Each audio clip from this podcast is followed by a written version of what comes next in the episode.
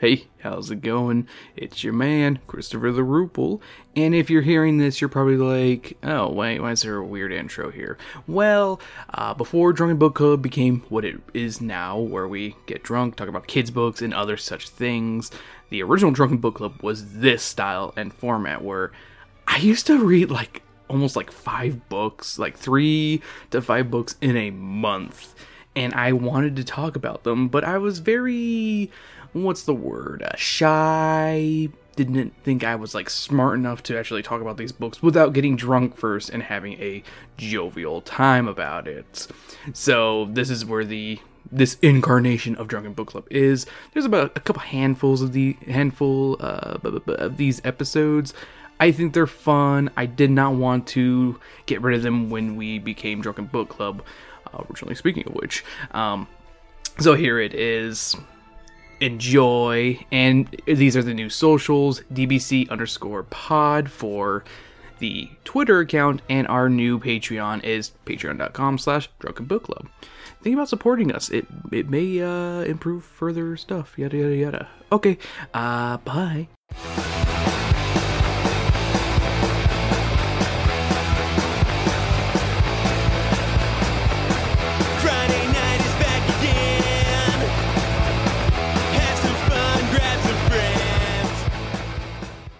Hey, it's your host Christopher the Rupel, and it's time for Drunken Book Club Volume Five.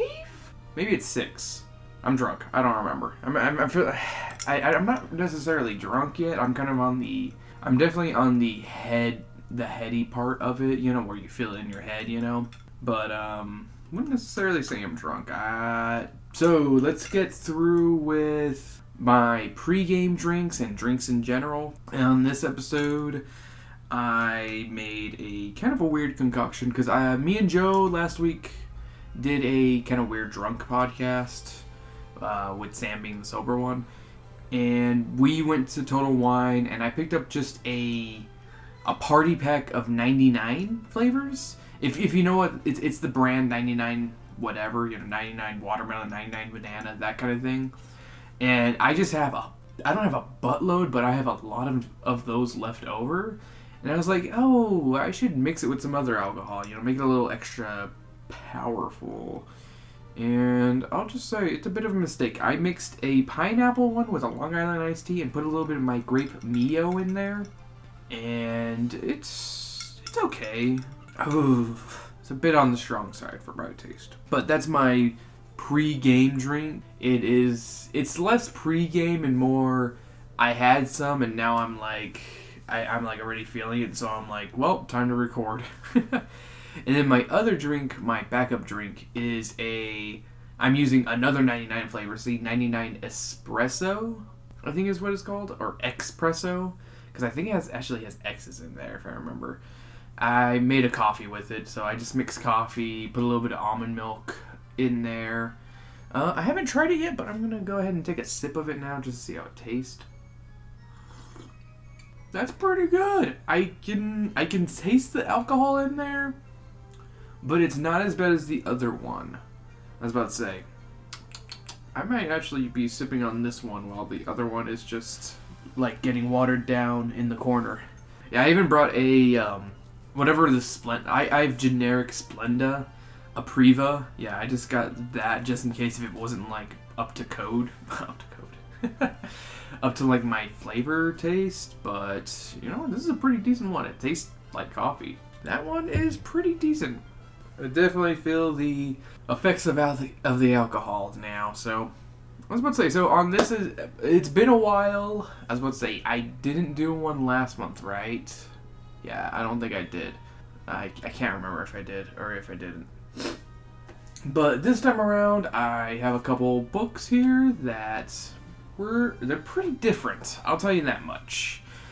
Um, I only read three this time. I'm not including, like I said on the last one, I'm not including the comic books because I don't feel I can really critique comic books well. I, I still haven't gotten that down to a knack. But if you really want to know what comic books I read last month, um, did I even read any? I, don't I I've I've been reading some off of um, the DC Nation app. Like I've been trying to understand uh, the I not identity crisis, infinite crisis, and trying to get like all of that like over encompassed into reading. But I'm having some difficulties because I'm missing some issues of certain comics part of it. We'll see if I finish Infinite Crisis or not, but I started reading that one. I really liked it. I'm starting to read Animal Man, the one by Jeff Lemire, and that one's pretty freaking good. Like, I started reading it when it first came out, and it just wasn't my thing.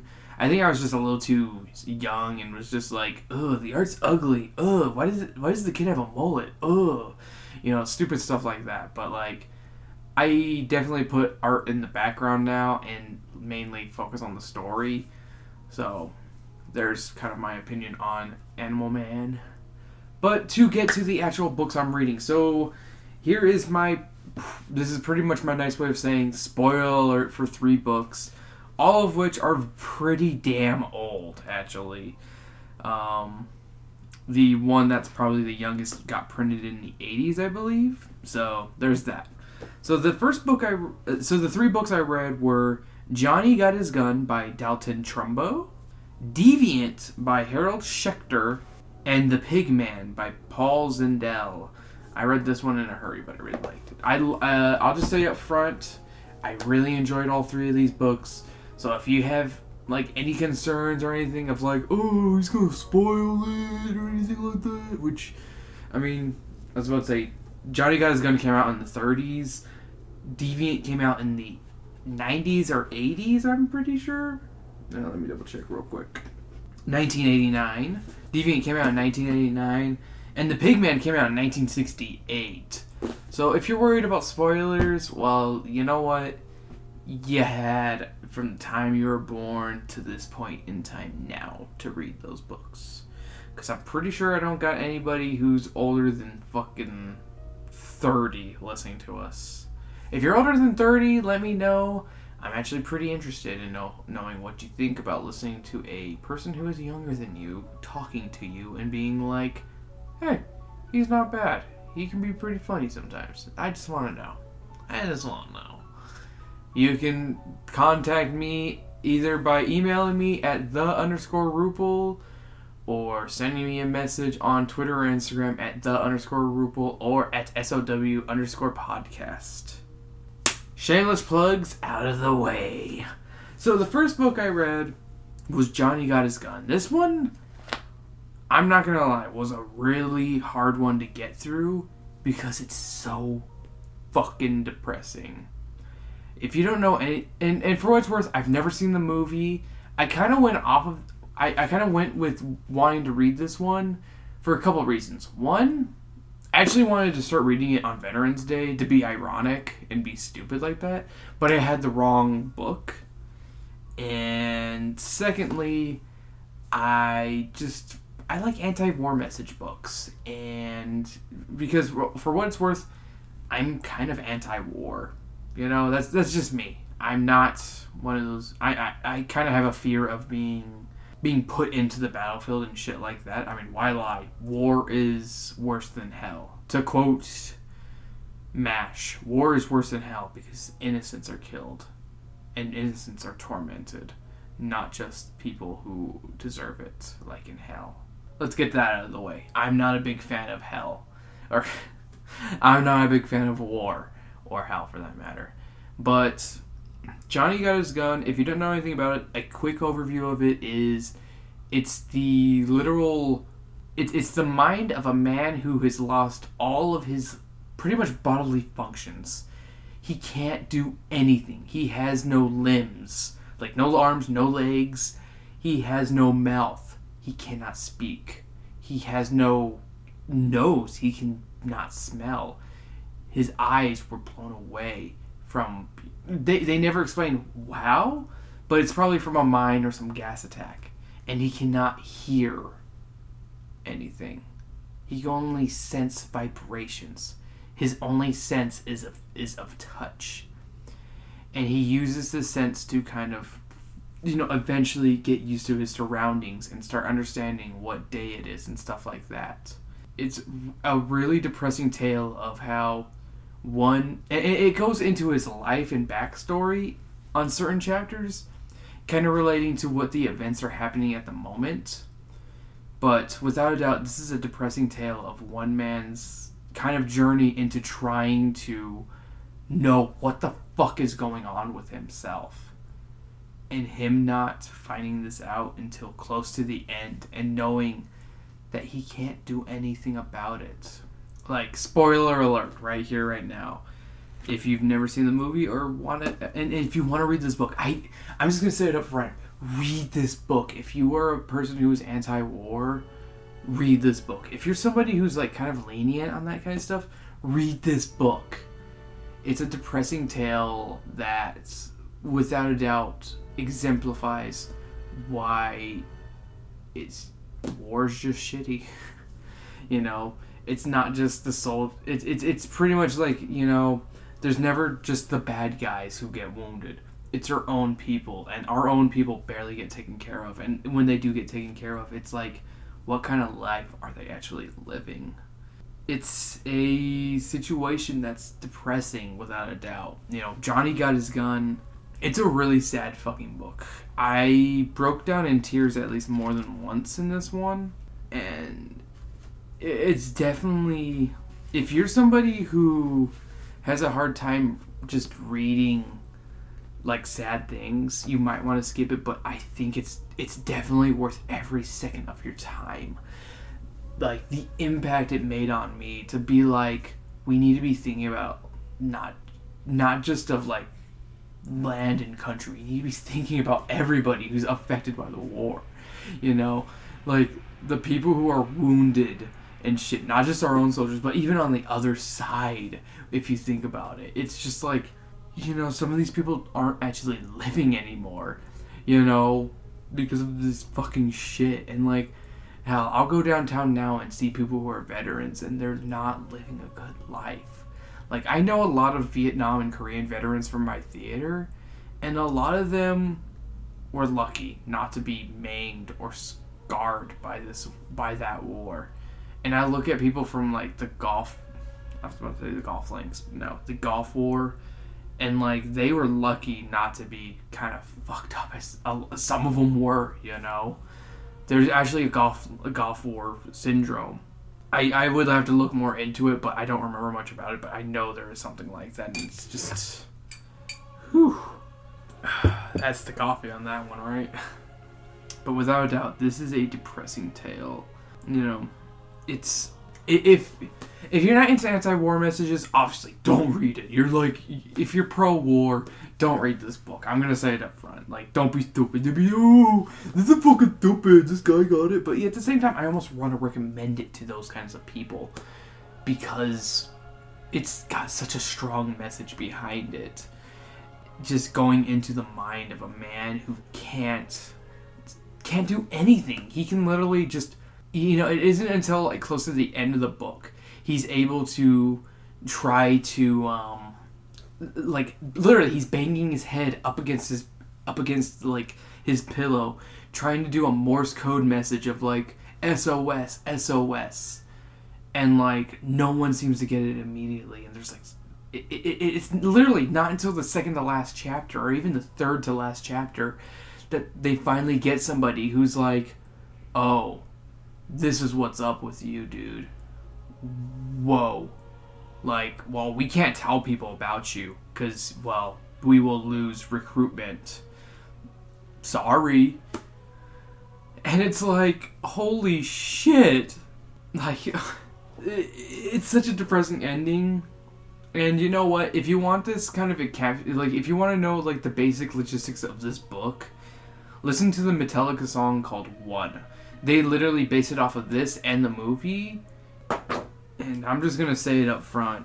It's a good song, and it's they even even got the rights to the movie, so they can actually use it for the music video, which is pretty cool on them. Even though they're kind of shitty now. Sorry, Metallica, you kind of suck now. Since the '90s, '89 was the last time they were good. God, and Justice for All.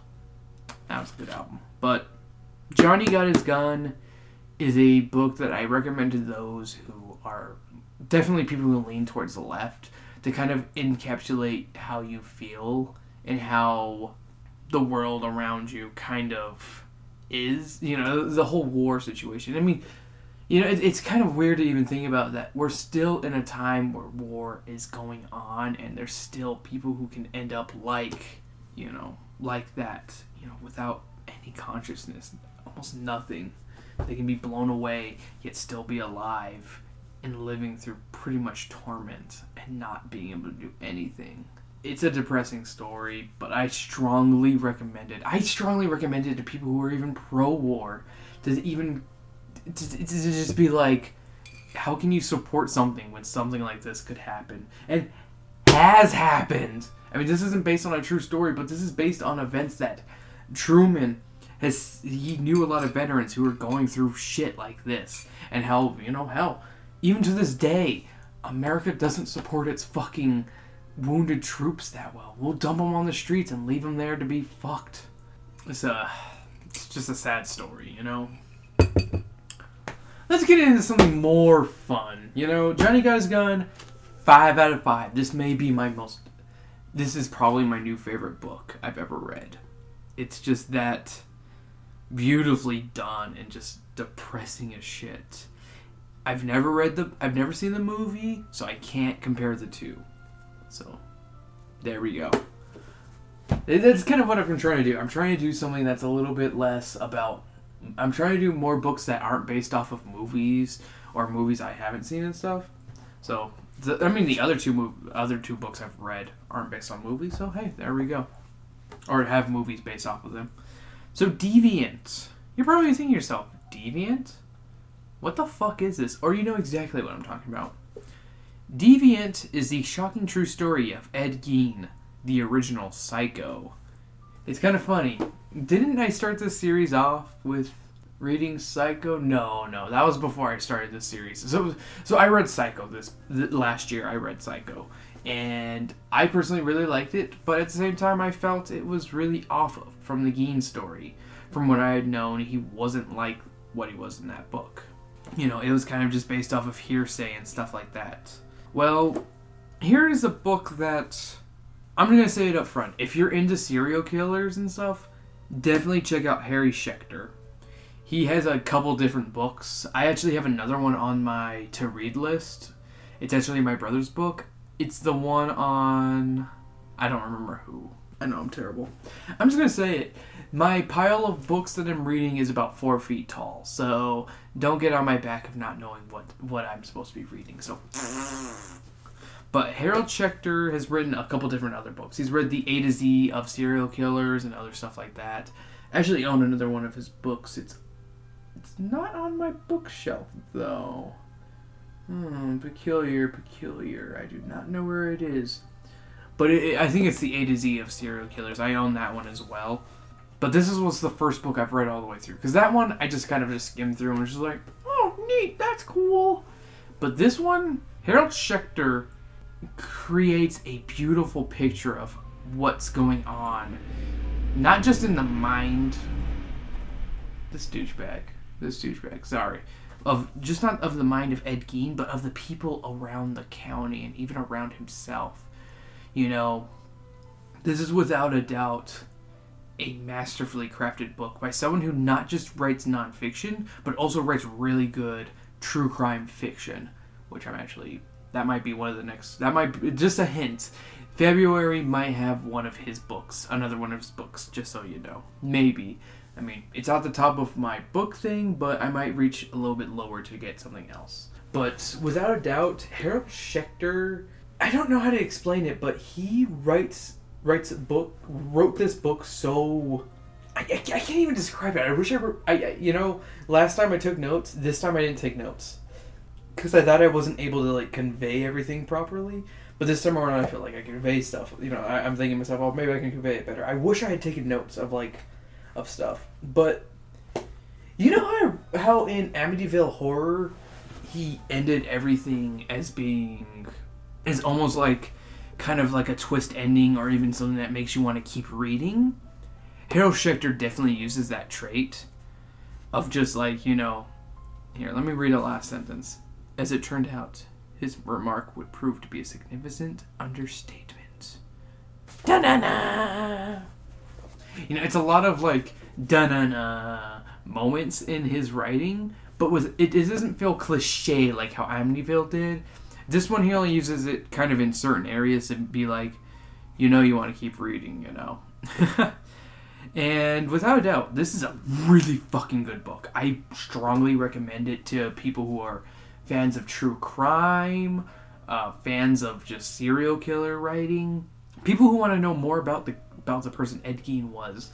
Like, without a doubt, he put Ed Gein's life really into perspective of just how much of a schlub and how much of a loser he kind of was, of how his mother kind of held him back from being a normal person in society. How these kind of things made a monster that was Ed Gein.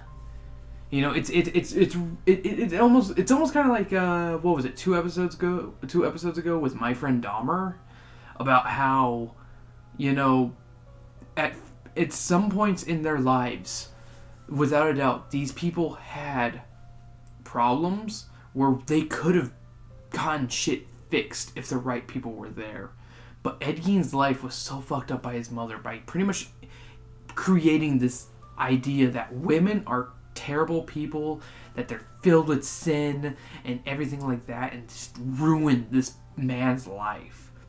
Because in all honesty, Ed probably would have turned out to be normal if it wasn't for his mother. Like little Eddie Gein could have been a normal, well, as normal of a boy as he could be. I mean, he was definitely an off-putting character. Deviant just goes into the mind of Ed Gein and goes into the kind of prospect of like everything, how it affected not just him, but even where he lived, Plainfield. It was a very small town, and how his acts even affected that town, of how they were kind of like, we don't want to become the sideshow attraction and stuff like that, and how the sheriff's department had to pretty much almost went like super like they had to pay a lot of money because there's a, there's a law in Wisconsin during that time where the people where depending on what county you're in, you have to pay for half of the kind of um, it, when they're trying to identify stuff. Uh, like ah, God, fucking kind of like CSI that kind of thing, where the government will pay, like the Wisconsin government will pay for half, but the county itself has to pay for the other half. And Plainfield is a very small county, or not small, but like a very limited funded county. So you kind of see, you get their perspective of like Eddie Gein kind of fucked them over. Not just himself, but also that area. And without a doubt, I feel like Ed Gein is one of the most sympathetic serial killers out there. Like, he, you can definitely see where he could have been a normal person, where he wasn't a malicious killer like Jeffrey Dahmer or uh, Ted Bundy or John Wayne Gacy or Charles Manson or any of those kind of people. You know, Eddie Wilkos. You know, he's not like them. He was just he had a certain thing. He he had a sexual dev. He was a sexual deviant. That's I mean that's kind of the thing. He was a he. It wasn't just that he was a deviant. He was a sexual deviant. He didn't understand how to express his sexual needs or even himself sexually. And I feel like as a like you know, I, I, I will say this up front. Men, control your fucking dicks. Control your boners. Like I, I, I mean I'm guilty of being a, kind of terrible about that myself. Like I mean I'm not raping people or being like, oh I'm pushing my dick on ya. But you know, when it comes to me and Sam, I'll be like, I'll be a horn dog sometimes, and she'll be like, not now. I'd be like, but you know, I control myself though at the same time. You know, when she says no, I I go to the other room and jack off. but you know, Ed Gein was a very difficult, different person. You know, his mom kind of set into him that premarital sex is one of the worst, or even living with a woman is one of the worst things you could do in life. And you're just, you're thinking to yourself, oh my god, this woman ruined this man's life. He could have been a pretty good person, you know? And he was. I mean, a lot of people speak highly of Ed Gein before his killings and before even knowing of his gruesome acts of grave robbing and mutilating corpses. Like Ed Gein is definitely a figure that is effed up. Like I, I'm I'm not gonna lie.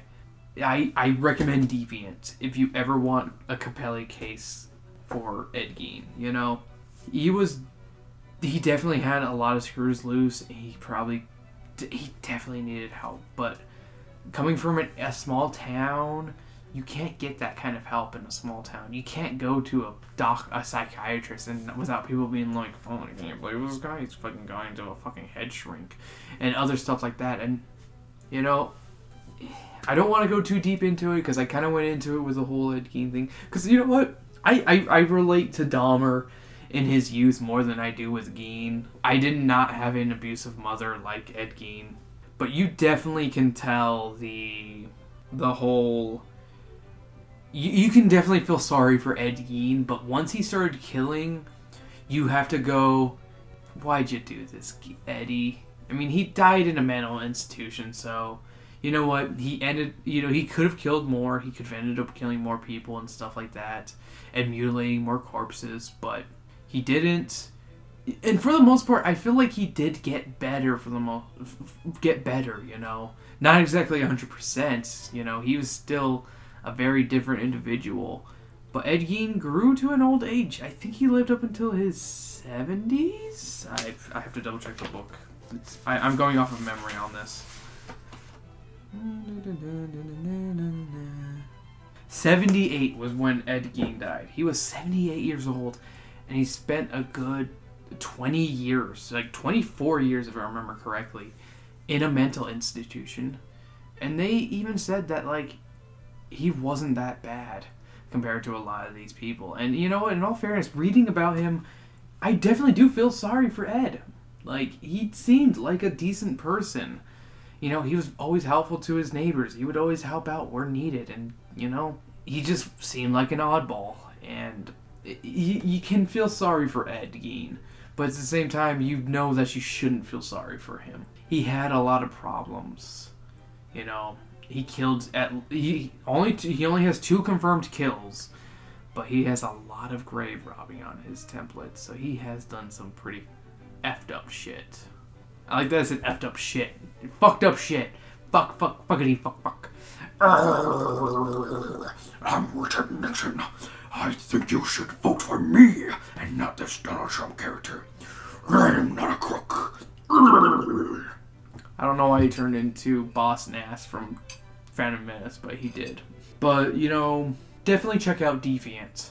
It's a definite 5 out of 5 for me for Deviant for people who like true crime stories.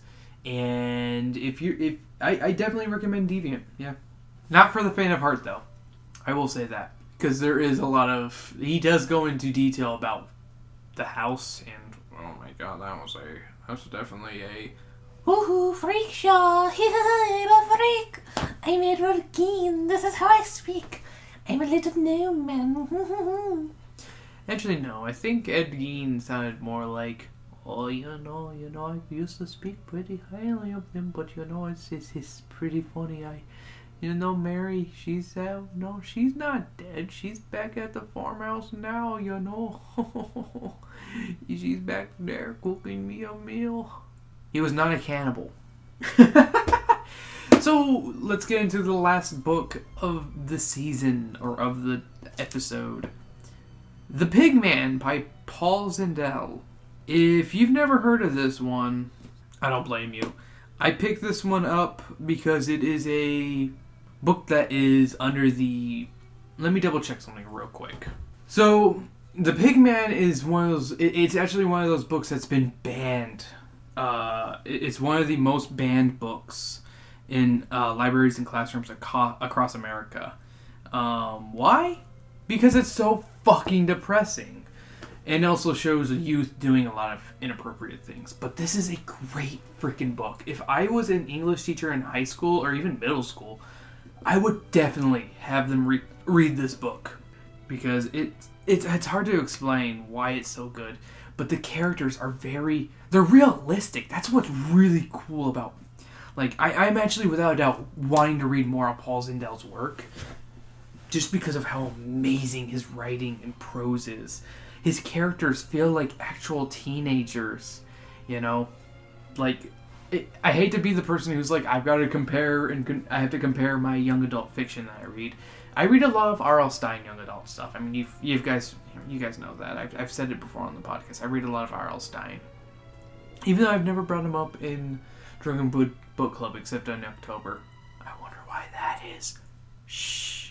It's it. I actually have a I have a I have an idea of what I kind of want to do with Fear Street, but I don't know if I want to do it as a podcast or as a blog or what, but you know, or a YouTube channel. But here, I, that's that's that's hearsay. So, but you know, where R.L. Stine's young adult books, they feel somewhat realistic, but they feel like PG realistic, where it's like, oh, I'm gonna go over and make out with my girlfriend realistic. Paul Zindel has both his main characters. Oh, and my parents are there for me, and though you know I don't tell them much, but they're there for me still.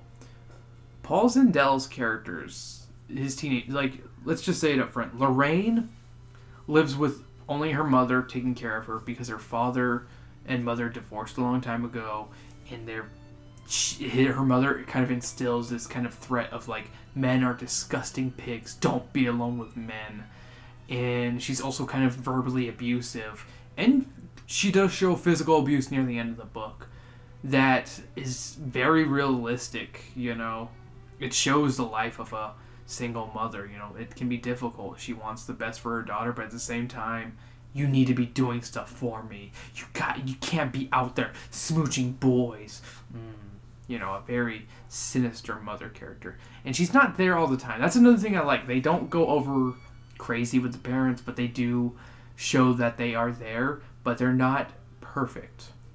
That's my biggie.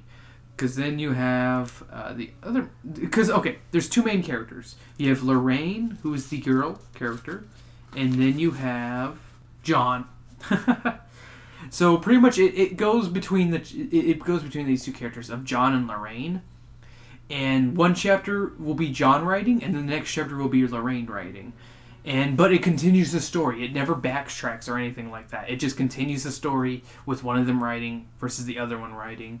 And that's actually one of the really that's something I really like about this book. It's just you don't see just one perspective. You see two perspectives because Lorraine and John are two very different people. Lorraine is a very kind of self-conscious but also very you know intelligent woman. You know, she's very. If I have to compare her to someone, she's almost kind of like Hermione, where she's very intelligent, but she's very self-conscious and very realistic as a woman. Like Lorraine's really well written. I'm just gonna say that. And then you have John, who is a very brash. You know, he's he's a troublemaker. He's a very rabble rouser kind of guy. And the basic plot is they meet they they meet a man named Mr. Pignotti, aka the Pigman.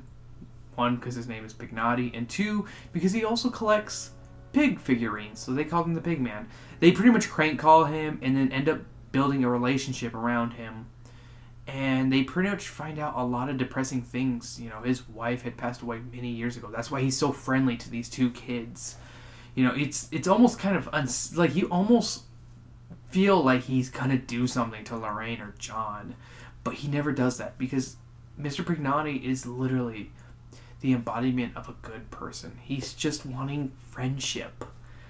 And, you know, the events of the book, you know, there's a lot of good things that happen, you know, building up his relationship with these two teenagers, you know, almost like he has two kids. But eventually it starts going down, you know. There's pretty close to the end of the book, he has a heart. You know, he notices that his his his monkey friend. They they go to a zoo in near Staten Island, and he feeds a, a, a baboon named Boo Boo, or uh, is that is that the name of the baboon? Is it Boo Boo? I'm double checking something real quick. Bobo, that's what his name was. Bobo the baboon.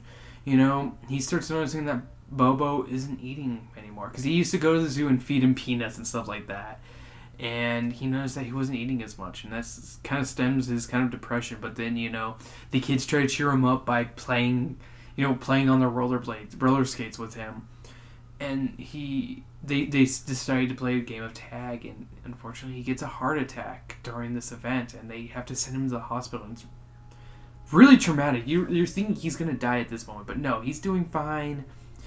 And then you know it it goes up a bit, and they take care of his house, and they actually find out that they both kind of like each other. You know, like it's really touching that Lorraine and John.